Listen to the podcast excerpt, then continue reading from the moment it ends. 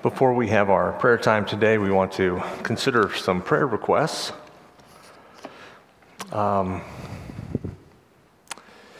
Darlene Anderson has been able to go home, so that is good news uh, from rehab. Uh, Ginger Ferris is still out, uh, uh healing up from getting well from the pneumonia. So she uh, is continuing to battle that and doing that at home. Uh, Charlie Hayes is in rehab as well. She's at the other Brookstone. So I learned this week there are two Brookstones. So anyway, um, so he is getting better. He has had trouble with that um, the medication for his carpal tunnel um, surgery that he had, and that surgery didn't go well. So uh, he has just had a time the last several weeks. Uh, we want to remember Jan Jan Kotick as well, who is at the uh, Josie Harper Hospice House. And then I wrote down the word crummy. Um, not crummy people, but people feeling crummy. There's several people in, in our church that are just battling, um, not feeling very well, um, people tired of tests, uh, people tired of uh, medication, just general, um, some crummy atmosphere and, and situations with, uh, with health. So if we could remember those as well, that would be great. Um, let's offer our morning prayer today. Almighty God, we come into your presence today to sing our praises and offer our praises to you.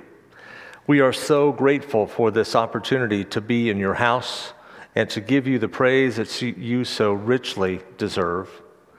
We realize, God, that all the praise that we give you will never be enough for who you are and for all that you have done on our behalf. We are so grateful for your love, for the gifts that pour from your hand, and just you as God over all that we know and don't know.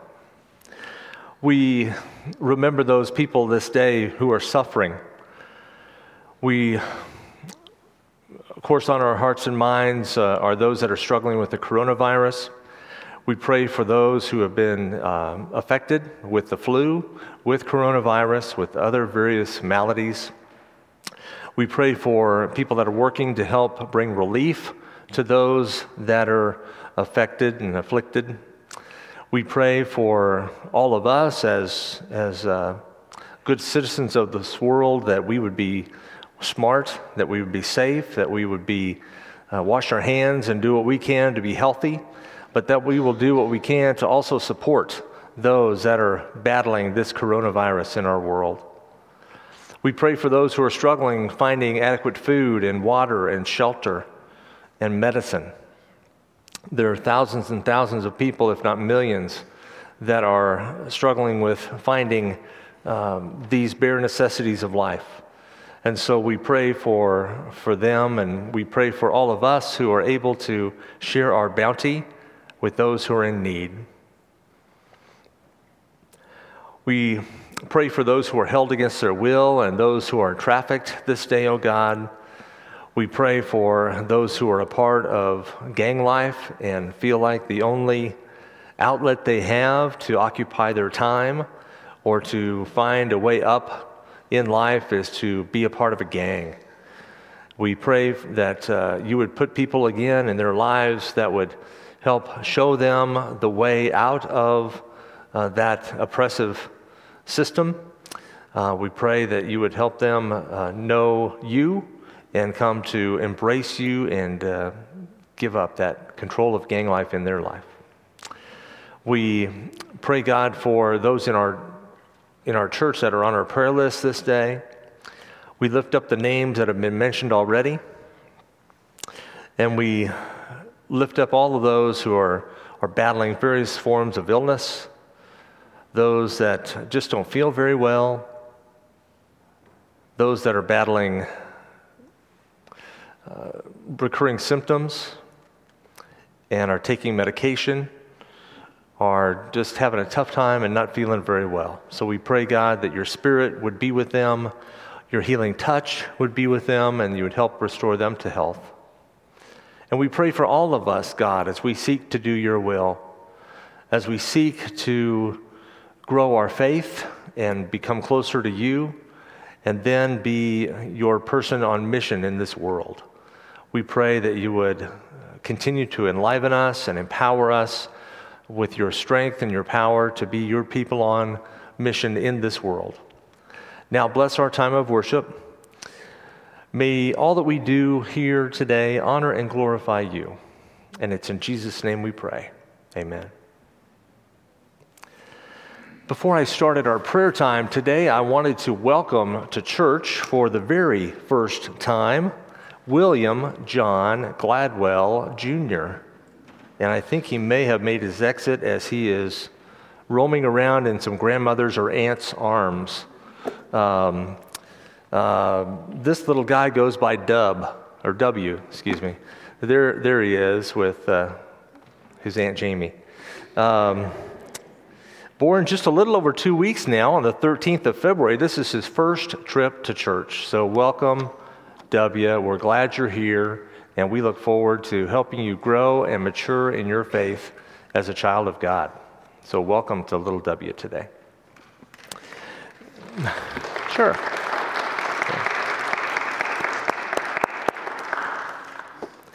Our scripture today is out of the book of Matthew, Matthew chapter 4, verses 1 to 11. Matthew chapter 4, the first 11 verses. Then Jesus was led by the Spirit into the desert to be tempted by the devil. After 40 days, after fasting 40 days and nights, 40 nights, he was hungry. The tempter came to him and said, If you are the Son of God, tell these stones to become bread. Jesus answered, It is written, Man does not live on bread alone, but on every word that comes from the mouth of God. Then the devil took him to the holy city and had him stand on the highest point of the temple. If you are the Son of God, he said, throw yourself down, for it is written, He will command His angels concerning you, and they will lift you up in their hands, so that you will not strike your foot against a stone. Jesus answered him, It is also written, Do not put the Lord your God to the test. Again, the devil took him to a very high mountain and showed him all the kingdoms of the world and their splendor. All this I will give you, he said, if you will bow down and worship me. Jesus said to him, Away with me, Satan, for it is written, Worship the Lord your God and serve him only. Then the devil left him, and the angels came and attended him.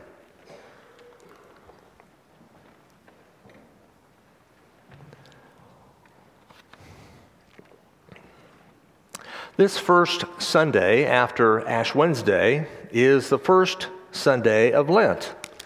And that means we have started our preparation for Easter, which is about six weeks away.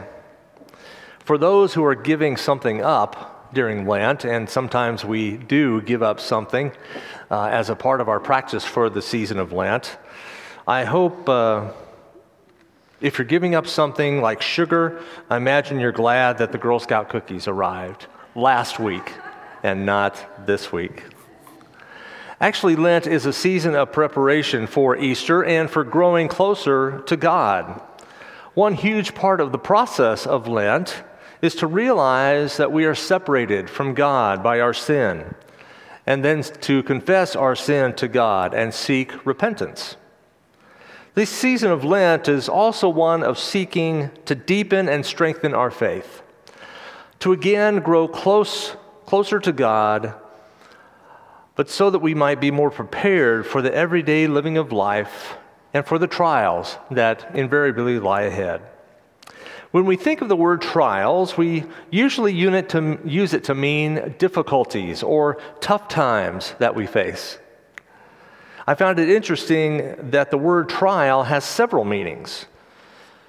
And some of the more prominent are testing and examination, implying that a trial is the proving of a person. Anyway, because during this season we normally focus on growing closer to God and deepening our faith, being repentant, we generally start off our time by looking at Jesus' temptation before he starts his public ministry. And this story in Matthew chapter 4 is a good one for us today because temptation applies to us all. It's something that we all deal with in one form or another. Now, temptations aren't universal. What tempts me might not be appealing to you at all, and what might be a test for you might not interest me in the least. The point is that we all have temptations that we face. And when we think about those temptations, really the matter before us is a choice that we have to make. Will I do one thing or will I do another thing? Will I behave one way or will I behave another way? And that's perhaps a better choice. And sometimes we trivialize the temptations that we that uh, approach us. In some of the old depictions, we see a tempted person shown with having an angel on one shoulder and then having a devil on the other. The angel is trying to talk the person into making the good and wholesome choice. And the little devil is trying to get the person to go ahead and give in to the temptation that is there. And the poor person is tempted, is caught in the middle, looking back and forth, kind of wondering what to do. Sometimes we make light of temptation, we make a joke about it, or we have kind of a carefree attitude about temptation. And like old Flip Wilson used to say, he would, uh, we claim that the devil made me do it. And if you don't know what that means, ask a parent or someone who's a little bit older than you are. The point is uh, that we are all tested to do what is not in God's will and temptation is serious. Temptation is serious as it leads us into sin, which separates us from God. So today we look at the story of Jesus' temptation to see how Jesus faced the testing that he did. We read that Jesus was led into the wilderness by the Spirit so that he could be tested, and that after fasting for 40 days and 40 nights, he was hungry. Due to his fasting, I imagine Jesus is physically weakened. This is an important reminder for us that Jesus was fully human. But in another more important way, Jesus is strengthened from his fast. That's because fasting is a spiritual discipline that can draw one closer to God and strengthen one's faith. To those of you who have fasted, or those of you who have fasted in the past, know that the longer a fast goes on, up to a point, uh, the desire for food doesn't matter as much as one's communion and fellowship with God. And I imagine that's the point where Jesus is here. He has fasted to the point of realizing that life is not solely about food and other material things. It's about giving up control and giving yourself over to God also in fasting and in enduring three temptations to come. I think Jesus also realizes how strong that divine nature is in him and how he, he can avoid the, tra- the trappings of the devil's temptations. So, Jesus is spiritually strengthened in this time of fasting and prayer. And the devil comes to Jesus with three enticements that are attractive to him, I'm sure. And when you look at the devil's propositions, he's really asking Jesus to take the easy way out. For one, Jesus is hungry, he wants food. He could turn those stones before him into bread and provide bread for not only himself, but for everyone. In some Jewish circles, it was thought that the Messiah to come would be the one to reproduce the miracle of manna providing manna for, uh, from the Exodus so that there would be an abundant supply of food in the Messianic era. So the devil challenges Jesus to show that he is qualified to be the Messiah by that criteria. But Jesus rejects that easy choice. Next, Jesus is taken up to a high point of the temple, the highest point, where people would surely see him and be seen by the greatest number of people. And that's because there was always something going on at the temple.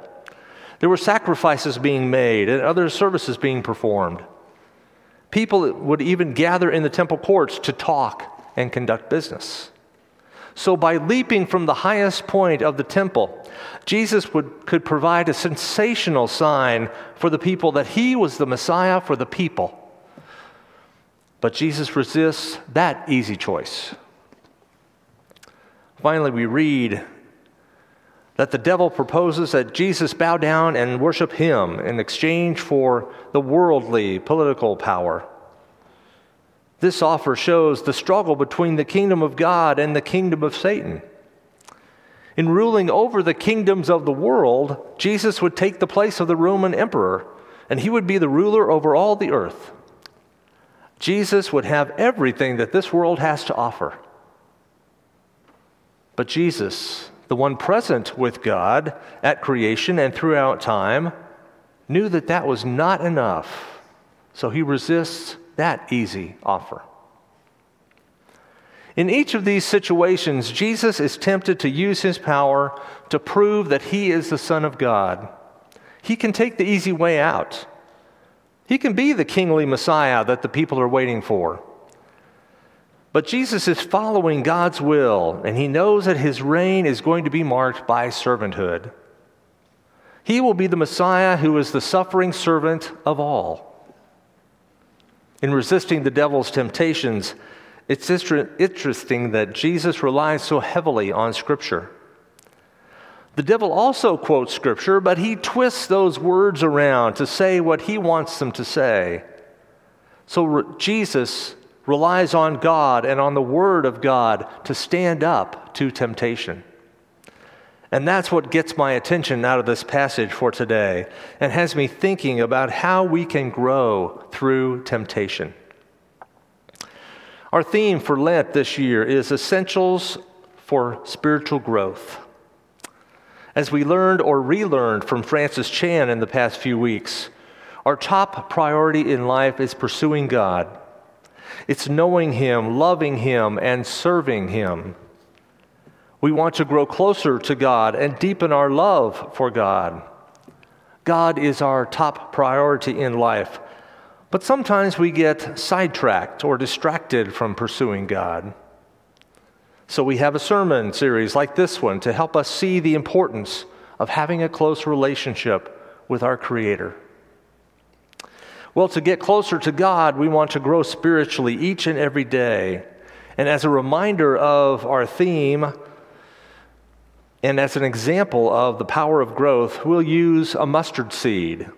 And I think some of you even got a mustard seed as you came in to worship today. If you haven't picked up a sample uh, of the mustard seed yet, there are envelopes outside the doors of the worship center, and you may surely get one. I've already heard of some young child who's going to plant their seed after Lent and uh, see just what a mustard plant looks like when it grows. As in prior years, you might place that packet with the mustard seed in it with your Bible. Or you can have it in your car for you to see as you drive around during the day. Or set it at the table where you sit down to have your meals during the day. And you can think of that theme of essentials for spiritual growth throughout this Lenten season. In the Gospels, Jesus likens the kingdom of heaven to a mustard seed.